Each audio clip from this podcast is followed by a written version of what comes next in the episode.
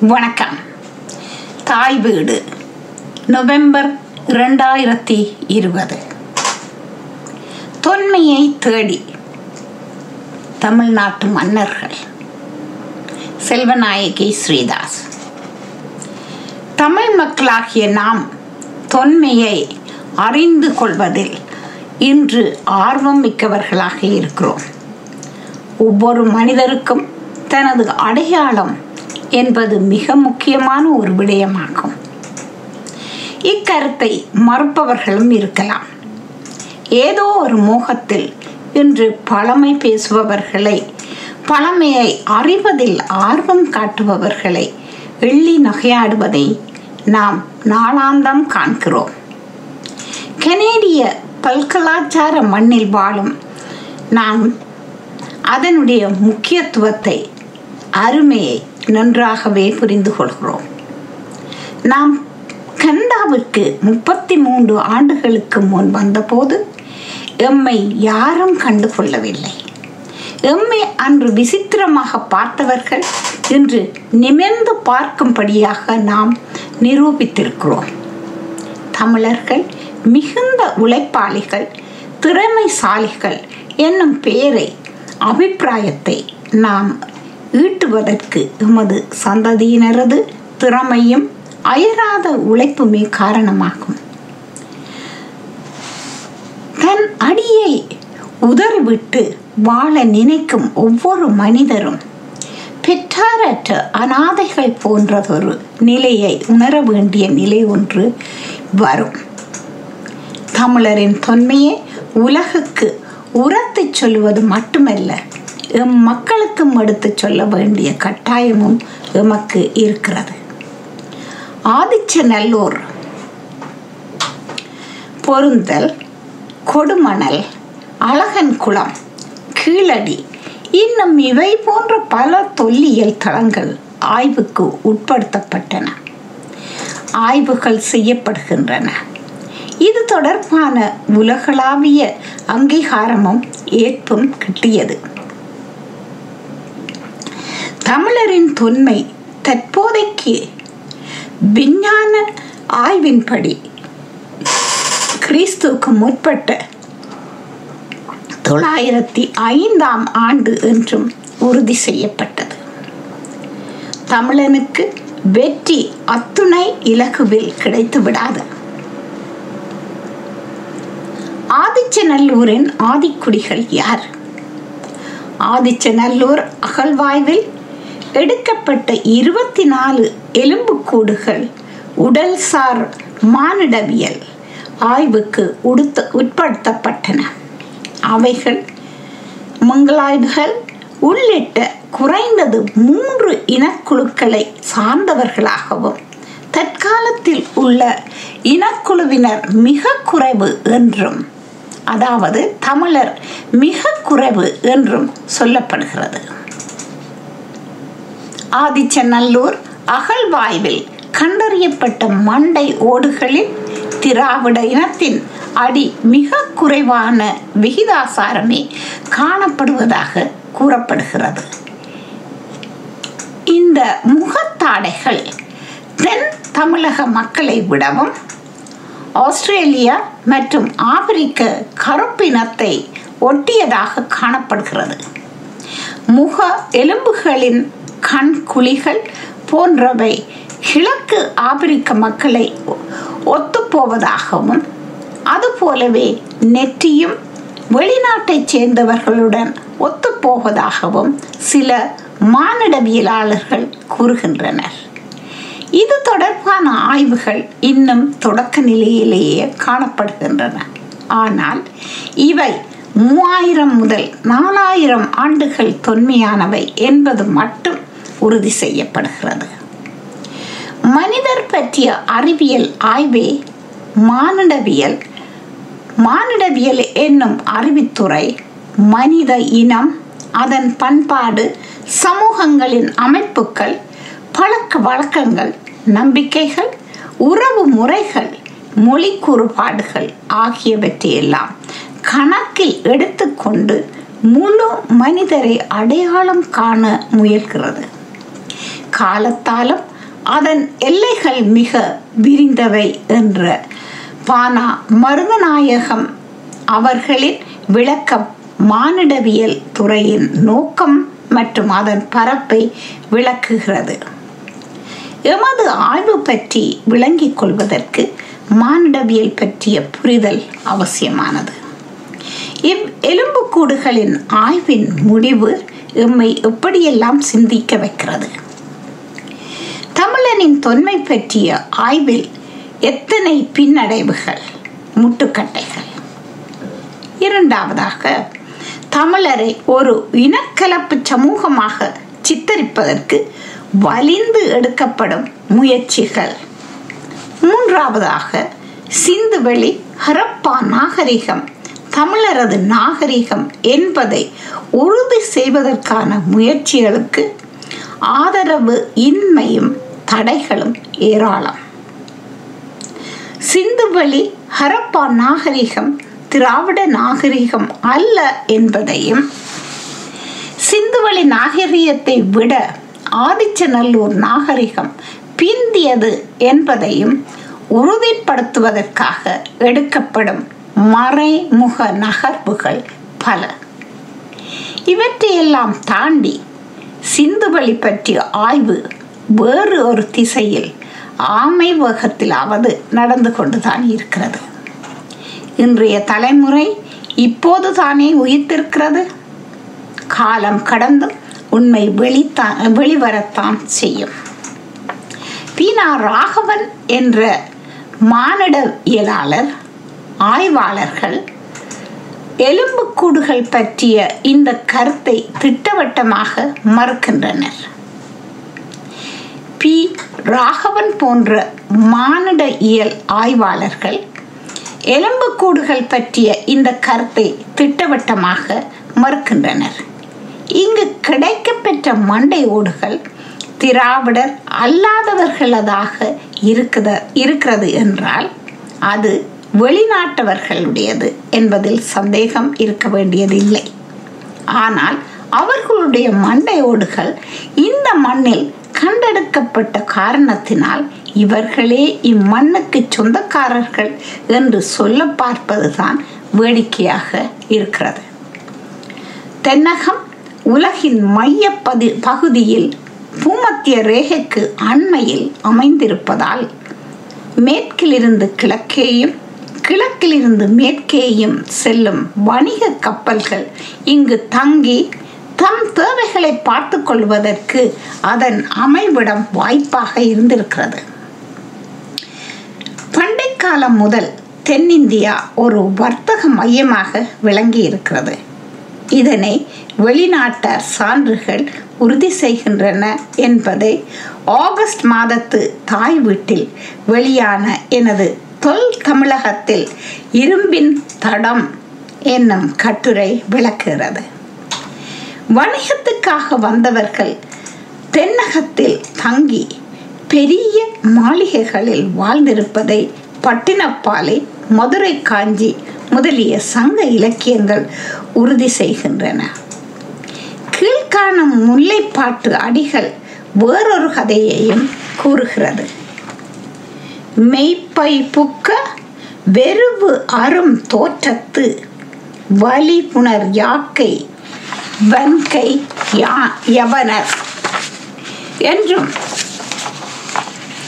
திண்ஞால் எழினி வாங்கிய ஈரறை பள்ளியுள் உடம்பின் உரைக்கும் உரையா நாவிற் படம்புகும் மிளைச்சர் உளையர் ஆக என்றும் முல்லைப்பாட்டு அடி அறுபது முதல் அறுபத்து ஆறு வரை யவனர் மிலேச்சர் முதலிய புறநாட்டார் மன்னர் மாளிகையில் அகப்பணி செய்பவர்களாக இருந்திருக்கிறார்கள் என்றும் அதுவும் உடம்பால் பேசும் அதாவது வாயால் பேச முடியாதவர்களா அவனது மெய்க்காவலர்களாக இருந்திருக்கிறார்கள் என்றும் கொள்ள கிடக்கிறது.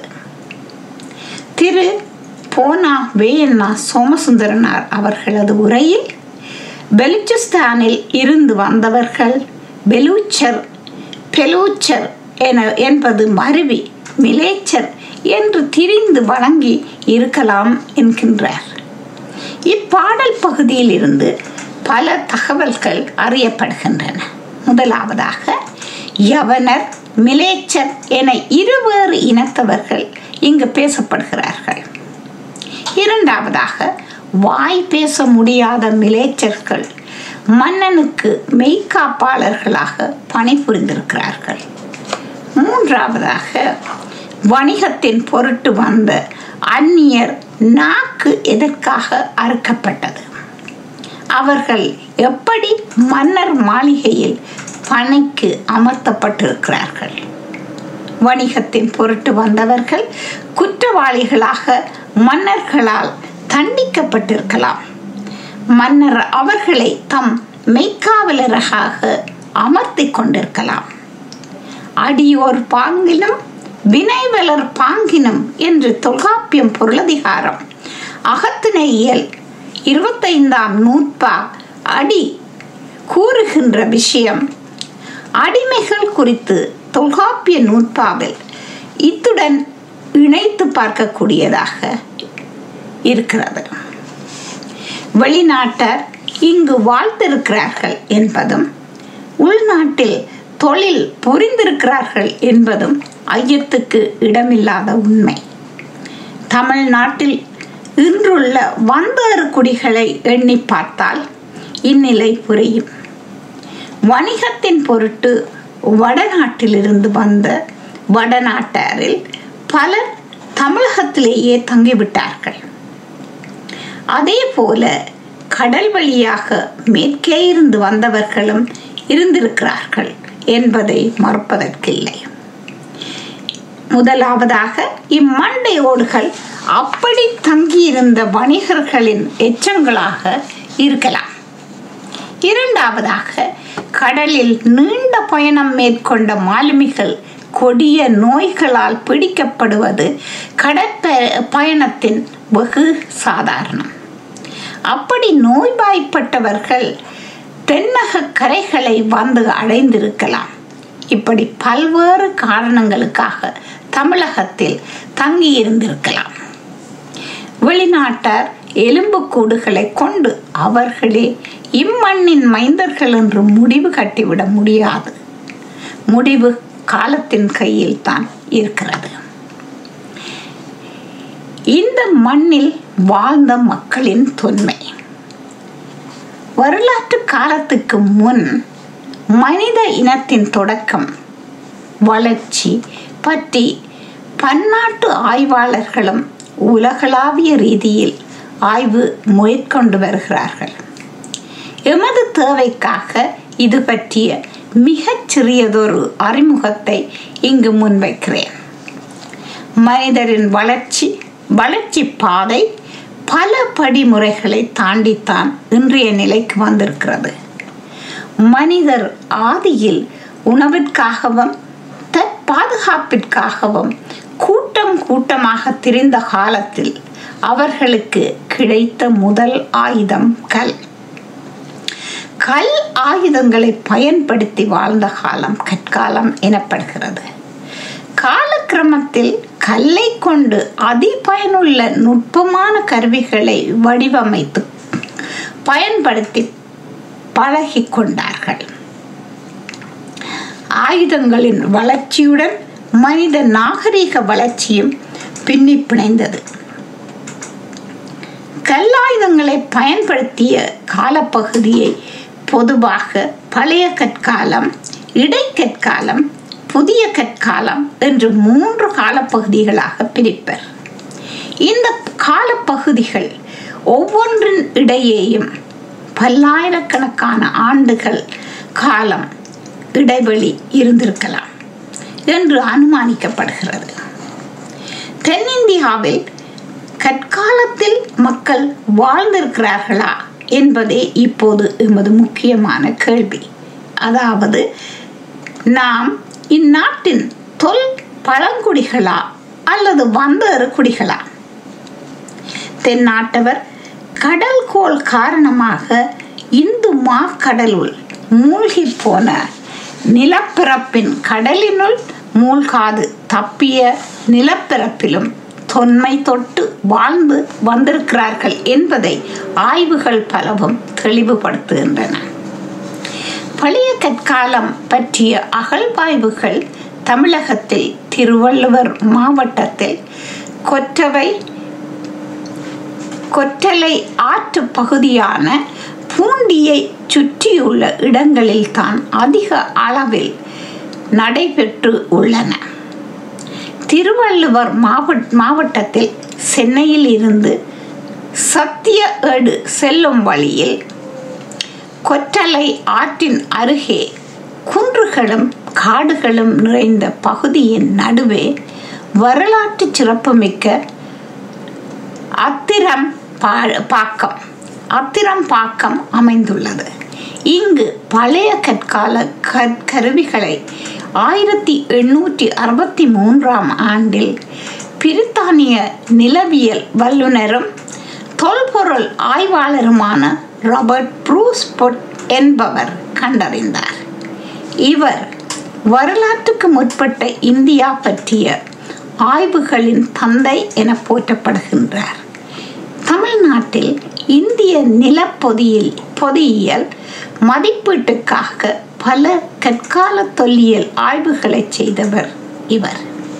மேலும் இங்கு காணப்படும் மேட்டுப் பகுதியில் உள்ள கூழாங்கற்கள் படிவடி வடு படிவடுக்கில் படிவடுக்கில் கை கோடாளிகளும் அவற்றுடன் மனித எலும்பு பகுதியின் தொல் உயிர் படிமமும் ஒன்றையும் அவர் கண்டெடுத்தார். அதாவது கைகோடாரிகளும் அவற்றுடன் மனித எலும்பு பகுதியின் தொல் உயிர் படிமம் ஒன்றையும் அவர் கண்டெடுத்தார். இங்குதான் பழைய கற்காலத்தை சார்ந்த கற்கருவிகள் கிடைத்துள்ளன. உல உலக புகழ்பெற்ற பழைய கற்கால தடயங்களை கொண்ட பகுதியாக இப்பகுதி திகழ்ந்தது. இங்குதான் ஆயிரத்தி தொள்ளாயிரத்தி அறுபத்தி நாலு அறுபத்தைந்தில் இந்திய தொல்லியல் பரப்பாய்வு துறையினர் ஆய்வு மேற்கொண்டு நான்கு மண் அடுக்குகள் இருப்பதை கண்டறிந்தனர். இப்பகுதியில் சுமார் நூறு ஏக்கர் நிலப்பரப்பில் பழைய கற்கால மக்கள் வாழ்ந்தமைக்கான எச்சங்கள் காணப்படுவதை கண்டறிந்தனர்.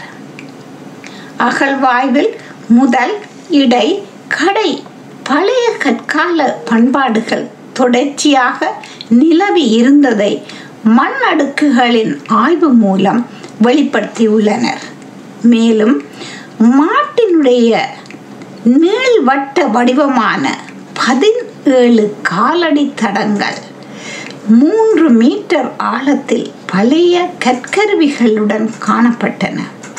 பழைய கற்கால மனிதருடன் வாழ்ந்த விலங்கினுடைய காலடி தடங்கள் இந்தியாவிலேயே இங்குதான் முதன் முறை முதன் முறையாக அகழ்வாய்வின் மூலம் வெளிப்படுத்தப்பட்டுள்ளது. மூன்று முதல் ஆறு மீட்டர் ஆழத்தில் அச்சூலியன் கால தரைப்பகுதியும் அங்கு பழைய கற்கால கைக்கோடரிகளுடன் பெரிய பெரிய கூழாங்கற்களும் காணப்பட்டதாக குறிப்பிடப்பட்டுள்ளன. விலங்குகளின் தொல்லுயிர் படிமங்களாக எருமை கொம்புகள் அற்ற மான் குதிரை போன்றவற்றின் பற்கள் இங்கு கிடைத்துள்ளன.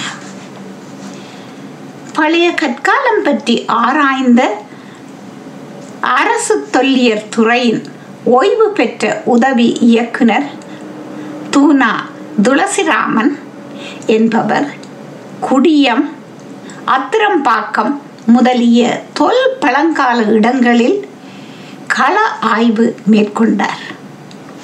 அத்துடன் திருவள்ளூர் வேலூர் மாவட்டங்களில் ஏறக்குறைய நூற்றி ஏழு இடங்களில் பழைய கற்கால கருவிகள் கிடைத்திருப்பதாகவும் குறிப்பிட்டார். அது மட்டுமல்லாது பரிக்குளம் என்ற இடத்தில் தமிழ்நாடு தொல்லியல் துறை செய்த அகழ்வாய்வின் முடிவில் இப்பகுதியில் பழைய கற்கால கருவிகள் தயாரிக்கும் தொழிற்பட்டறை இயங்கி வந்தது கண்டறியப்பட்டதாக கூறப்படுகிறது. திருவள்ளூர் மாவட்டம் அத்திரம்பாக்கம் அகழ்வாய்வில் கண்டறியப்பட்ட முதற்கட்ட பழைய கற்கால கருவிகள் பதினைந்து இலட்சம் ஆண்டுகள் என்றும் இரண்டாம் கட்ட பழைய கற்கால கருவிகள் மூன்று லட்சத்தி எண்பத்தி ஐயாயிரம் ஆண்டுகள் பழமையானது என்றும் கற்ற கருவிகளை காஸ் காசமோ காஸ்மோ செனிக் காஸ்மோசெனிக் நியூ நியூக்ளைட் எனப்படும் ஒரு இயல் உக புவி பரப்பில் ஒளி ஆய்வு செய்வதில் செய்வதில் இக்கால முடிவுகள் பெறப்பட்டன எனவும் ஆய்வுகள் தெரிவிக்கின்றன. அதே போன்ற நுண்கற்காலத்தை சேர்ந்த கற்கால கருவிகள் திருநெல்வேலியில் திருநெல்வேலி பகுதியிலும் வைகை மற்றும் குண்டாற்று படுக்கைகளிலும் புதிய கற்கால பண்பாடுகளின் கருவிகள் தமிழகத்தின் வடக்கு வடமேற்கு பகுதிகளில் குறிப்பாக தர்மபுரி கிருஷ்ணகிரி திருவண்ணாமலை வேலூர் மாவட்டங்களில் கிடைத்துள்ளன. அதன் அடுத்த காலகட்டமாக இரும்பு காலத்தைச் சேர்ந்த சேலம் வட்டாரத்தில் உள்ள மாங்காடு என்னும் தெலுங்கனூர் ஊர்களில் உள்ள தெலுங்கனூர் ஊரி ஊரில் உள்ள பெருங்கற்படை ஈம சின்னங்களின் கண்டறியப்பட்ட மாதிரிகளில் இருந்தும் இரும்பு காலம் கிறிஸ்துவுக்கு முற்பட்ட இரண்டாயிரம் என காலக்கணக்கீடு செய்யப்பட்டுள்ளது. திரு தின திருமணி செப்டம்பர் இருபத்தாறு ரெண்டாயிரத்தி இருபது. பழைய கற்காலத்திலிருந்து பெருங்கற்படை காலத்திற்கு. தமிழகத்தில் பழைய கற்காலம் முதலாக தொடர்ச்சியாக மக்கள் வாழ்ந்து வந்திருக்கிறார்கள் என்பதை ஆழ்வார்கள் ஆய்வாளர்கள் சான்றுகள் சிலவற்றின் முறையாக பார்த்தோம். பெருங்கற்படை காலம் என்பது பெரும் கற்களை கொண்டு இறந்தவர்களுக்கு நினைவு சின்னங்களை அமைத்த காலப்பகுதியாகும். தொல் தமிழர் பண்பாட்டின் சிறந்த அம்சங்களின் முக்கியமானது இறந்தவர்கள் நினைவாக அவர்களுக்கு நினைவு சின்னம் அமைப்பது. இறந்த வீரனின் உடலை மூடிய கற்குவைகள் பதுக்கை கல்பதுக்கை கல்திட்டை என்று அழைக்கப்பட்டன. இவை தவிர இப்படுக்கைகளின் மேல் அல்லது அருகில் அமைக்கப்பட்ட நடுகற்கள் பற்றி சங்க இலக்கியங்கள் கூறுகின்றன. நடுகள் அமைக்கும் முறை பற்றி தொல்காப்பியம் கிறிஸ்துக்கு முற்பட்ட எழுபத்தி எழுநூற்றி பதினோராம் ஆண்டை சேர்ந்தது என்று கூறப்படும் தொல்காப்பியம் விளக்கமாக கூறுகிறது. காட்சி கல்கோல் நீர்ப்படை நடுகள் சீர்தருகு மரபில் கல்லொடு உணர என்று புறத்திணையியல் நூற்பா ஐந்து கூறுகிறது. போர்க்களத்தில் இறந்த வீரனின் நினைவாக கல் நிறுவுவதற்காக உரிய கல்லை தேடி காண்பது கண்ட கல்லை எடுத்துக்கொள்வது அக்கல்லை நீராட்டி சுத்தம் செய்வது. அதன் பின் அக்கல்லை நட்டு படைப்படை பள்ளிப்படை அமைத்தல் முதலிய அக்காலத்தில் இருந்த வழக்காறுகளை தொல்காப்பியர் பதிவு செய்திருக்கிறார்.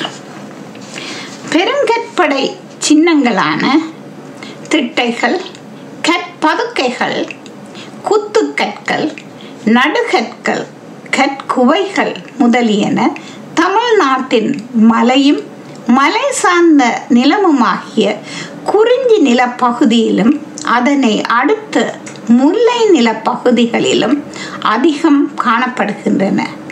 இவை அதிகம் காணப்படும் இளங் இடங்களாக தொண்டை நாட்டு பகுதிகளும் கொங்கு நாட்டு பகுதிகளும் பாண்டி நாட்டின் மேற்கு பகுதிகளும் இருக்கின்றன. பெருங்கற்படை சின்னங்கள் உருவாகுவதற்கு கற்கள் அதிகம் தேவைப்பட்டன. எனவே பண்டைக்கால மக்கள் குறிஞ்சி முல்லை நிலங்களில் நீண்ட காலம் வாழ்ந்தபடியால் இச்சின்னங்கள் இப்பகுதியிலேயே அதிகம் கிடைக்கின்றன. பெருங்கற்படை காலம் கிறிஸ்துவுக்கு முற்பட்ட ஆயிரம் முதல் கிறிஸ்துவுக்கு பிற்பட்ட முதலாம் நூற்றாண்டு வரை நீண்டு காணப்பட்டிருக்கலாம் என்கிறார் முனைவர் காவண்ணா ராஜன் அவர்கள். வடமேற்கு அல்லது மத்திய தமிழகத்தில் அமைந்துள்ள பகுதிகளான பையம்பள்ளி அப்பு அப்புக்கல் மயிலாடுபாறை போன்ற பகுதிகளில் செய்யப்பட்ட அகழ்வாய்வுகள் வட தமிழகம் புதிய கற்காலத்தில் இருந்து கிறிஸ்துவுக்கு முற்பட்ட அதாவது கிறிஸ்துவுக்கு முற்பட்ட மூவாயிரம் முதல் ஆயிரம் வரை உள்ள கற்கா புதிய கற்கால பகுதியில் இருந்து பெருங்கற்காலத்திற்கு அதாவது கிறிஸ்துவுக்கு முற்பட்ட ஆயிரம் முதல் முன்னூறு வரை மாறியதை காட்டுவதாக ஆயா ஆய்வாளர்கள் கருதுகின்றனர். பெருங்கற்படை காலமும் தாலி காலமும். தமிழகத்தில் மருத நில பகுதிகளான தென்பெண்ணை காவிரி வைகை தாமிரபரணி ஆகிய ஆற்று படுக்கைகளிலும் நெய்தல் பகுதிகளான காஞ்சிபுரம் போன்ற இடங்களிலும் அதிகமான முதுமக்கள் தாளிகள் காணப்படுகின்றன. மருதமும் நெய்தலும் மண் வளம் மிக்கவை என்பதால் இவற்றில் தாளிகள் செய்வதற்கான மூலப்பொருட்கள் அதிகம் கிடைத்து கிடைத்திருக்கும். வடமேற்கு தமிழகத்தில் கூற தமிழகத்திற்கு கூறப்பட்டது போல புதிய கற்காலத்தில் அதாவது புதிய கற்காலம் கிறிஸ்துவுக்கு முற்பட்ட மூவாயிரம் முதல் ஆயிரம் வரை. புதிய கற்காலத்தில் இருந்து பெருங்கற்காலத்திற்கு தென் தமிழகம் வளர்ச்சி அடையவில்லை. மாறாக தென் தமிழக மற்றும் தமிழக நெய்தல் பகுதிகளில் நடத்தப்பட்ட அகழாய்வுகள் அப்பகுதிகள் குரு குறுநி இருந்து அதாவது குறுநி கிறிஸ்துவுக்கு முற்பட்ட பத்தாயிரம் முதல் கிறிஸ்துவுக்கு முற்பட்ட ரெண்டாயிரம் வரையிலான குறுநி காலத்திலிருந்து நேரடியாக தாலி காலத்திற்கே வளர்ச்சி அடைந்திருந்ததை சுட்டுகின்றன என்பது ஆய்வாளர்கள் கருத்து. பெருங்கற்படை சின்னங்களின் காலமும் தாலியின் காலமும் ஒன்றென ஆய் ஆராய்ச்சியாளர்கள் கொள்வதற்கான காரணங்களாக ஒன்று பெருங்கற்படை சின்னங்களில் காணப்படும் கருப்பு சிவப்பு மண்பாண்டங்கள் இத்தாளிகளில் உள்ளே காணப்படுகின்றன.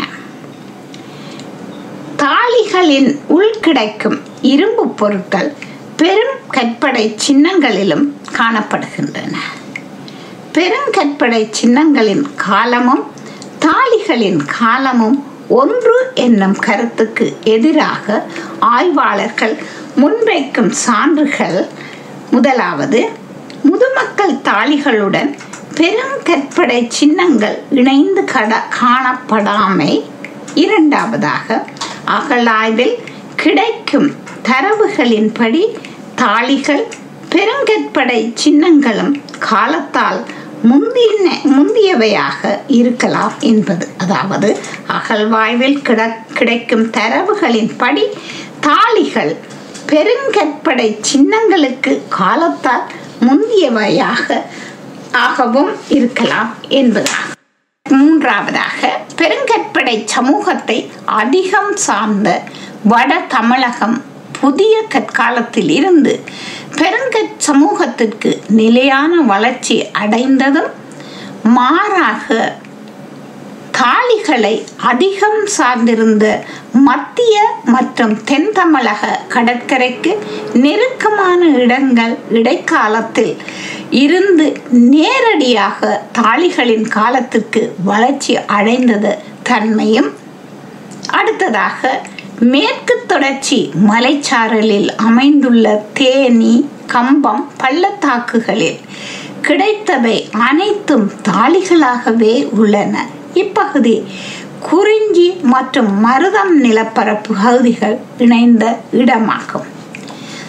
அடுத்து தமிழ் இலக்கியங்களில் வரும் சான்றுகளின்படி பாண்டியர் தெற்கில் இருந்து வடக்கு நோக்கி வந்த சான்றுகளே கிடைத்துள்ளன. இவற்றை ஆராய்ந்த சில அறிஞர்களின் முடிவுகள் வருமாறு. பெருங்கற்படை சின்னங்களை உருவாக்கும் பழக்கம் வட தமிழகத்தில் ஊடுருவும் முன்னரே இரும்பின் பயன்பாடும் கருப்பு சிவப்பு பானை ஓடுகளின் பயன்பாடும் தமிழகத்தின் தென் பகுதியில் ஊடுருவி விட்டன எனலாம். அதனால் முதுமக்கள் தாளிகளை தமிழகத்தில் பயன்படுத்தியவர்கள் பெருங்கற்படை சின்னங்களை பயன்படுத்திய மக்களை காட்டிலும் காலத்தால் முந்தியவர்கள் ஆவர். எனவே பெருங்கற்படை கொண்ட நினைவு சின்னங்களை உருவாக்காமல் தாலிகளை மட்டுமே பயன்படுத்திய மக்களின் பண்பாட்டை பெரும் கற்காலத்திற்குள் உள்ளடக்கி கால நிர்ணயம் செய்வதை தவிர்க்கலாம் என்கிறார் ஆய்வாளர் முனைவர் காவண்ணா ராஜன் அவர்கள். ஆதிச்சநல்லூர் அகழ்வாய்வுத்தனுக்கு தலைமை தாங்கிய சத்தியமூர்த்தி அவர்கள் நாங்கள் செய்த ஆதிச்சநல்லூர் அகழ்வாய்வில் பெருங்கற்காலத்திற்கு அதாவது கிறிஸ்துவுக்கு முற்பட்ட ஆயிரத்துக்கு முற்பட்ட பெருங்கற்காலத்திற்கு முற்பட்ட பண்பாட்டை கண்டோம். இங்கு கண்டது நல்ல அடுக்கு நிலையில் சமுதாயமாகும். நல்ல அடுக்கு நிலை சமுதாயமாகும். இங்கு காணப்படும் பானை ஓடுகள் பெருங்கற்கால பானை ஓடுகளில் இருந்து மிகவும் வேறுபட்டவை என்கிறார். காஞ்சிபுர அகழ்வாய்வில் கிடைத்த தாளிகளில் பெருங்கற்கால குறிகள் காணப்படவில்லை. மேலும் இத்தலம் ஆதிச்சநல்லூரை விட பழமையானது எனவும் கருத முடியும். தாளிகளோடு பெருங்கற்கால சின்னங்கள் காணப்பட்டிருந்ததால் இவை பெருங்கற்கால தாளிகள் ஆகும். ஆனால் இத்தாளிகளில் அப்படி காணப்படாததால் இது பெருங்கால பெருங்கற்காலத்துக்கும் முற்பட்ட தாளிகளாகும். அதனால் ஆய்வாளர்கள் தாளிகளின் தோற்றத்தை பெருங்கற்காலத்துக்குள் அடக்கி பார்ப்பதை தவிர்க்கலாம் என்கிறார் சத்தியமூர்த்தி அவர்கள். தொகுப்புரை. முதலாவதாக தென்னாட்டில் பழைய கற்காலம் முதலாக மக்கள் தொடர்ச்சியாக வாழ்ந்து வந்திருக்கிறார்கள் என்பது உறுதி செய்யப்படுகிறது. இரண்டாவதாக பண்டை காலம் முதலாக தமிழ்நாட்டவர் கடல் வாணிபத்தில் ஈடுபட்டிருந்தார்கள். மூன்றாவதாக தென்னகம் உலகின் கேந்திர தலத்தில் அமைந்திருப்பதால் யவனர் நிலைச்சர் முதலாய அயல் நாட்டவர் வணிகத்தின் பொருட்டு இங்கு வந்து தங்கியிருந்திருக்கிறார்கள். நான்காவதாக வட தமிழகம் புதிய கற்காலத்தில் இருந்து அதாவது கிறிஸ்துவுக்கு முற்பட்ட மூவாயிரம் முதல் ஆயிரம் வரையிலான புதிய கற்காலத்தில் இருந்து பெரும் கற்காலத்திற்கு அதாவது கிறிஸ்துவுக்கு முற்பட்ட ஆயிரம் முதல் முன்னூறு வரையிலான பெருங்கற்காலத்துக்கு மாறியதை காட்டுவதாக ஆய்வாளர்கள் கருதுகின்றனர். அதே வேளையில் தென் தமிழகத்தின் மருத நில பகுதிகளான தென்பெண்ணை காவிரி வைகை தாமிரபரணி ஆகிய ஆற்றுப்படுக்கைகளிலும் நெய்தல் பகுதிகளான காஞ்சிபுரம் போன்ற இடங்களிலும் அதிகமாக முதுமக்கள் தாலிகள் காணப்படுகின்றன. அப்பகுதிகள் குருணிக்கற் காலத்திலிருந்து அதாவது கிறிஸ்துவுக்கு முற்பட்ட பத்தாயிரம் முதல் கிறிஸ்துவுக்கு முற்பட்ட இரண்டாயிரம் வரையிலான குருணிக்கற் காலத்தில் இருந்து நேரடியாக தாலி காலத்திற்கே வளர்ச்சி அடைந்ததை சுட்டி காட்டுகின்றன என்பது ஆய்வாளர் கருத்து. அடுத்ததாக காஞ்சிபுர அகழ்வாய்வில் கிடைத்த தாளிகளில் பெருங்கற்கால குறிகள் காணப்படவில்லை. மேலும் இத்தலம் ஆதிச்சநல்லூரை விட பழமையானது எனவும் கருத இடமுண்டு. ஆதிச்சநல்லூரின் காலம் தற்போதைக்கு கிறிஸ்துவுக்கு முற்பட்ட தொள்ளாயிரத்தி ஐந்து என கரிம பரிசோதனையில் தீர்மானிக்கப்பட்டிருக்கிறது. பழனியிலிருந்து பன்னிரண்டு கிலோமீட்டர் தொலைவில் அமைந்துள்ள பொருந்தல் அகழ்வாய்வில் தாலி ஒன்றில் அடைக்கப்பட்ட பானை ஒன்றில் ரெண்டு கிலோ நெல் கெட்டு போகாத நிலையில் கண்டு பிடிக்கப்பட்டது. அதனை கரும பரிசோதனையில் மூலம் கரு மூலம் பரிசோதனைக்கு உட்படுத்தப்பட்டு அதன் காலம் கிறிஸ்துவுக்கு முற்பட்ட நானூற்றி தொண்ணூறு என்று உறுதிப்படுத்தப்பட்டுள்ளது. அவ்வாறே கீழடியின் காலமும் கிறிஸ்துவுக்கு முற்பட்ட ஆறாம் நூற்றாண்டு என்று கணிக்கப்பட்டது. இந்த கட்டுரை தொடரின் அத்திவாரம் இடப்பட்டதாயிற்று. தமிழ்நாட்டு மக்களின் தொன்மை நிறுவப்பட்ட நிலையில் அடுத்த கட்டத்திற்குள் நாம் நுழைகிறோம். இம்மண்ணின் மன்னர்கள் யார்? ஆதிச்சநல்லூர் கீழடி கொடுமணல் பொருந்தல் அழகன்குளம் என்னும் இவை போன்ற பல ஆய்வுக்களங்கள் தமிழர் தொன்மையை உலகுக்கு எடுத்து காட்டும் முயற்சியில் வெற்றி நடை போடுகின்றன. மேலே கூறப்பட்ட ஆய்விடங்கள் எதிலும் குழு தலைவர்கள் மன்னர்கள் போன்றவர்களின் இருப்பு பற்றிய எவ்வித தகவல்கள் இன்று வரை கிடைக்கவில்லை. தொல்காப்பியம் அரச விரிவாக்க காலத்தில் பாடப்பட்டது என்பதில் எந்தவித சந்தேகமும் இல்லை. தொல்காப்பியத்தில் மன்னர் பேசப்படுகிறார்கள். மன்னர்களிடையே நடந்த போர் பற்றி பேசப்படுகிறது.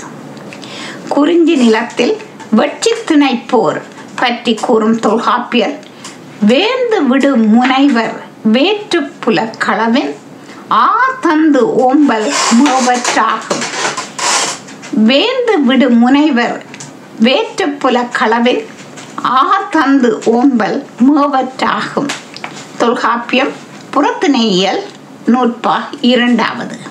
என்று வேந்தனின் ஆணையை குறிப்பிடுகிறார். அவ்வாறு முல்லை நிலத்து வஞ்சி திணை போர் பற்றி கூறும் தொல்காப்பியர் வஞ்சிதானே முல்லியது புறனே எஞ்சா மண் நசை வேந்தனை வேந்தன் அஞ்சுதக தலை சென்று அடல் குறித்து அன்றே இங்கு தொல்காப்பியம் புறத்திணையல் நூற்பா ஆறு என்கின்றார். அதற்கு உரை கண்ட நச்சினார்க்கினியர் ஒருவன் மண் ஆசையால் மேற்சென்றால் அவனுக்கு அம்மலை மண் அழியாமல் காட்டிற்கு எதிரே வருதலின். இருவருக்கும் மண் ஆசையால் மேற்சேறல் உளதாயின். அவ்விருவரும் வஞ்சி வேந்தர் என்று உணர்க என்கிறார். அதே போல உளிஞை போர் பற்றி கூறும் தொல்காப்பியர் உளிஞை தானே மருதத்து புறனே முழு முதல் அரணம் முற்றலும் கோடலும். முழு முதல் அரணம் முற்றலும் கோடலும் என்கிறார் தொல்காப்பியம் புறத்துணையில் நூற்பா எட்டில். முதல் அரணம் என்றால் அரண் தலையும் இடையும் கடையும் என மூவகைப்படும். அவற்றுள் இங்கு கூறப்பட்டுள்ளது தலை அரண் ஆகும். இயற்கை அரண் அற்ற மருத நில மன்னர்கள் கோட்டை அமைத்து அரசோச்சினார்கள். தொல்காப்பியத்தில் வலுவான அரசர்கள் பேசப்பட்ட போதும் மன்னர் பெயர்கள் எதுவும் குறிப்பிடப்படவில்லை. இதனை நாங்கள் கருத்தில் கொள்ள வேண்டும். வலுவான அரசர்கள் பேசப்பட்ட போதிலும் மன்னர் பெயர்கள் எதுவும் குறிப்பிடப்படவில்லை. தொல்காப்பியத்தில் ஒரே ஒரு இடத்தில் மூவேந்தர்கள் அவரவர் அடையாள பூவால் குறிப்பிடப்பட்டுள்ளார்கள். உரு பகை வேந்திடை தெரிதல் வேண்டி உரு பகை வேந்திடை தெரிதல் வேண்டி ஏந்து புகழ் போந்தை வேம்பே ஆர் என வருவும் மாபெரும் தானியர் மலைந்த பூவும். போந்தை வேம்பே ஆர் என வருவும் மாபெரும் தானியர் மலைந்த பூவும். என்று தொல்காப்பியம் புறத்திணையியல் நூற்பா ஐந்து கூறுகிறது. இங்கு போந்தை என்றது சேர மன்னனுடைய அடையாளப்பூ. வேம்பு பாண்டிய மன்னனுடைய அடையாளப்பூ. ஆர் சோழ மன்னனுடைய அடையாளப்பூ. என்ன மூவேந்தரும் அவரவர் அடையாள மாலையால் அறியப்படுகிறார்கள். தொல்காப்பியர் காலத்துக்கு முன்னரே நடுகள் நாட்டும் வழக்கம். இருந்திருப்பதை தொல்காப்பியர் பதிவு செய்திருப்பதை கண்டோம். சங்க இலக்கியங்கள் நடுகற்கள் பற்றி தரும் தகவல்கள் பொதுவானவை. எந்த ஒரு தனி மன்னனையும் குறிப்பினவாக காணப்படவில்லை. தொல்காப்பியர் காலத்தில் அதாவது கிறிஸ்துக்கு முற்பட்ட எழுநூற்றி பதினொன்றில் அசுரர்கள் அரசுகள் உருவாகிவிட்டன என்றும் அரச விரிவாக்கம் நடைபெற்று கொண்டிருக்கின்றன என்றும் கண்டோம். கீழ்காணும் தகவல்களையும் உறுதி செய்து கொள்ளுவோம். ஆதிச்சநல்லூர் கிறிஸ்துவுக்கு முற்பட்ட தொள்ளாயிரத்தி ஐந்து. தொல்காப்பியம் கிறிஸ்துவுக்கு முற்பட்ட எழுநூற்றி பதினொன்று. பொருந்தல் கிறிஸ்துவுக்கு முற்பட்ட நானூற்றி தொண்ணூறு. கீழடி கிறிஸ்துவுக்கு முற்பட்ட ஆறாம் நூற்றாண்டு.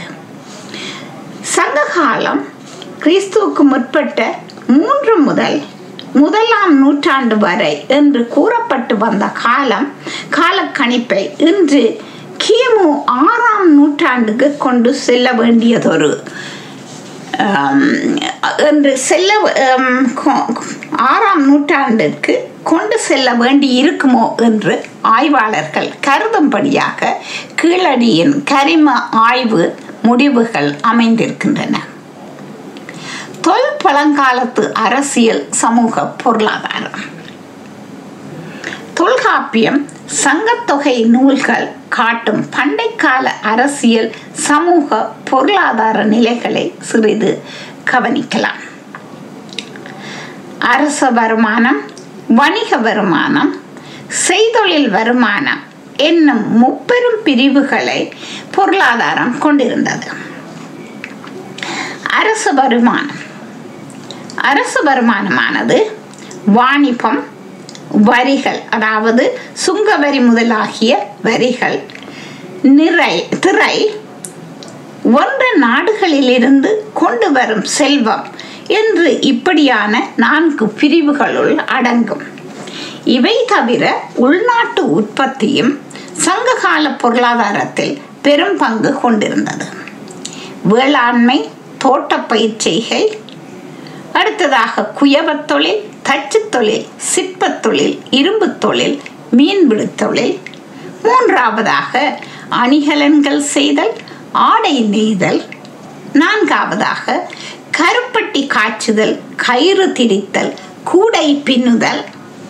ஐந்தாவதாக கப்பல் கட்டுதல் முத்து குளித்தல் உப்பு வாணிபம் செய்தல் போன்ற போன்ற உள்நாட்டு தொழில்கள் கூறப்படுகின்றன. பெருந்தொ தெருக்களில் விற்படை வீரர்கள் காவல் பற்றி சங்க இலக்கியங்கள் சிறப்பாக பேசுகின்றன. முதலாவதாக வண்டிகள் செல்வதற்கு ஏற்ற நெடும் சாலைகள் அமைத்து வாணிப பொருட்களின் பாதுகாப்பிற்காக பெரு வழிகளில் மட்டுமல்லாமல் கவர் வழிகளிலும் விற்படை வீரர்களை நிறுத்தி காவல் காத்தமையை பெரும்பாலாற்றுப்படை பதிவு செய்திருக்கிறது. சுங்கவரி. நெடுஞ்சாலைகளில் செல்லும் வணிக பொருட்களுக்கு உலுக்கு எனப்படும். அதாவது அது வரி உலுக்கு என்பது வரி. வரி செல வரி வசூலிக்கும் சுங்கச்சாவடிகள் பற்றி மதுரை காஞ்சி அடி அறுநூற்றி இருபத்தி ஒன்று முதல் அறுநூற்றி இருபத்தி மூன்று வரை கூறுகிறது. அடுத்ததாக உள்நாட்டு வணிக பெரிவு பெருவழிகள் தமிழ்நாட்டில் வடக்கிலிருந்து தெற்காகவும் தேனி முதல் கடலோடு கடக்கு கட கடலோடு கட கலக்கும் வரையும் கிழக்கிலிருந்து மேற்காகவும் அதாவது முசிறி முதலிய துறைமுக பட்டணங்களை உள்ளடக்கியதாகவும் அமைந்திருக்கின்றது. கிறிஸ்துவுக்கு முற்பட்ட ஆயிரம் ஆண்டுகளுக்கு முன்பிருந்தே தமிழர் கடல் வாணிபத்தில் ஈடுபட்டிருந்தனர். தென்னிந்தியா கேந்திரத்தானத்தில் இருந்ததுடன் முசிறி தொண்டி கொற்கை எயிற்பட்டினம் மாமல்ல எயிட்பட்டினம் அதாவது மாமல்லபுரம். காவிரி பூம்பட்டினம் முதலிய வாய்ப்பான துறைமுகங்களும் கடல் வாணிபத்தை ஊக்குவிப்பவையாக அமைந்திருக்கின்றன. சங்ககால சமூகம் வாழ்விடங்கள். குடிமக்கள் வாழும் இடங்கள் சிற்றூர் சிறுகுடி சேரி ஊர் குடி என்றும் அரசர் குறிநில மன்னர்களின் அரச தொழிற்பாடுகள் நடைபெறும் இடங்கள் மதுரை காஞ்சி உறையூர் போன்ற தலைநகர்கள் என்றும் தொழிற்கூடங்கள் கொண்ட வர்த்தக நகரங்கள் பேரூர் மூதூர் என்றும் அறியப்படுகின்றன. ஆறுகள் கடலோடு கட கலக்கும் இடங்களில் அமைந்த துறைமுக பட்டினங்கள் தொண்டி துறைமுக பட்டினத்து விண் அயர் மாளிகைகளும் என்று பெரும்பாலான ஆற்றுப்படை கூறுகின்றது.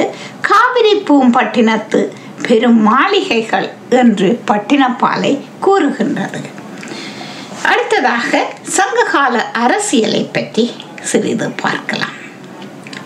வடவேங்கடம் தென்குமரி ஆயிடை தமிழ் கூறு நல்லுலகம் என்று எல்லைகள் வகுக்கப்பட்ட தமிழ்நாட்டை சங்க காலத்தில் இருபத்தைந்து சேர மன்னர்களும் இருபத்தொரு சோழ மன்னர்களும் இருபத்தைந்து பாண்டிய மன்னர்களும் ஒன்பது வள்ளல்களும் குறுநில மன்னர்களும் பேளிர் முதலாகிய ஏழு குடிகளும் சிறப்புற ஆட்சி புரிந்ததாக சங்க இலக்கியங்கள் கூறுகின்றன. ஆனால் சங்க இலக்கியத்தில் ஆதிச்சநல்லூர் பற்றிய தகவல்கள் எதுவும் இல்லை.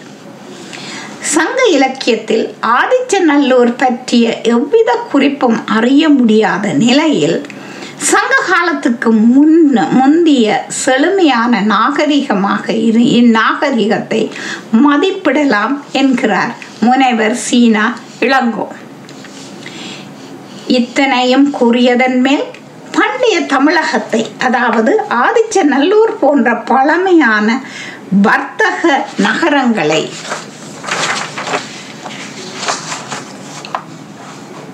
மன்னர்கள் குறுநில மன்னர்கள் தலைவர்கள் எவரும் ஆண்டதற்கான தகவல்கள் எதுவும் கிடைக்கப்படாத நிலையில் இத்தகையதொரு கட்டுமானத்தை நிச்சயமாக சிறந்த கட்டமைப்புக்கு உட்பட்ட ஆட்சியின் கீழ்தான் இந்நகர்கள் இயங்கியிருக்க முடியும். அப்படியாயின் அத்தலைநகர்கள் அத்தலைவர்கள் யாராக இருக்கும் என்ற ஒரு சிறு கருத்தாடல் தான் இக்கட்டுரையின் தொடக்கம். அப்படியாயின் இத்தலைவர்கள் யாராக இருக்கும் என்ற ஒரு சிறு கருத்தாடல் தான் இக்கட்டுரையின் தொடக்கம். ஏதாவது ஒரு இடத்தில் தொடங்கியாக வேண்டும்.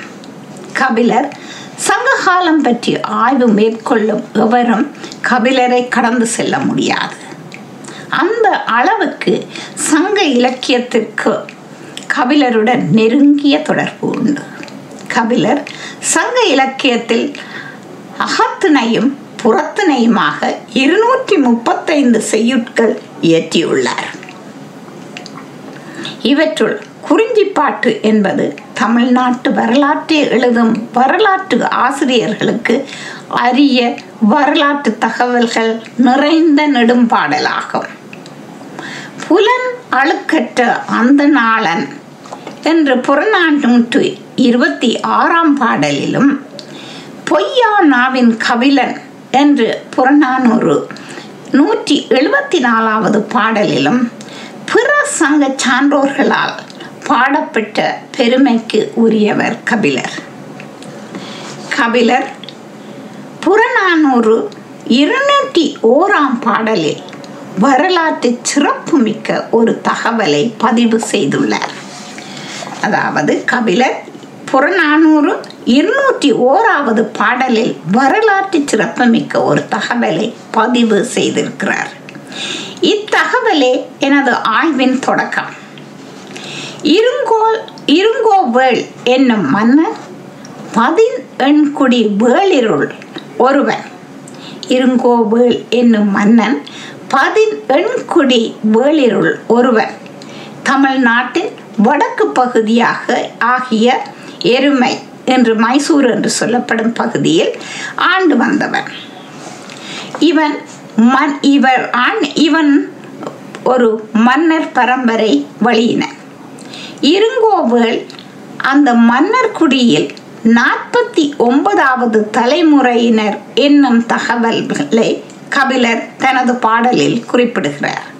இருங்கோவேள் அந்த மன்னர் குடியின் நாற்பத்தி ஒன்பதாவது தலைமுறையினை கொண்டவன் என்று என்னும் தகவல்களை கபிலர் தனது பாடலில் குறிப்பிடுகிறார். நீயே வடபான் முனிவன் தடவினுள் தோன்றி செம்பு புனைந்து இயற்றிய சேண்ணிடம் புரிசை உவரா ஈகை துவரை ஆண்டு உவரா ஈகை துவரை ஆண்டு.